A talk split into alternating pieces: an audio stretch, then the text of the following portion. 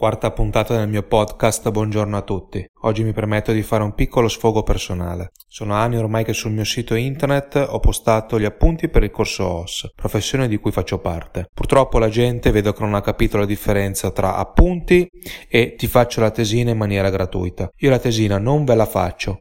Voi studiate gli appunti, fate i vostri tirocini e preparate la tesina insieme ai vostri professori. Spero di essere stato chiaro questa volta. Con questo vi saluto, ci sentiamo alla prossima puntata.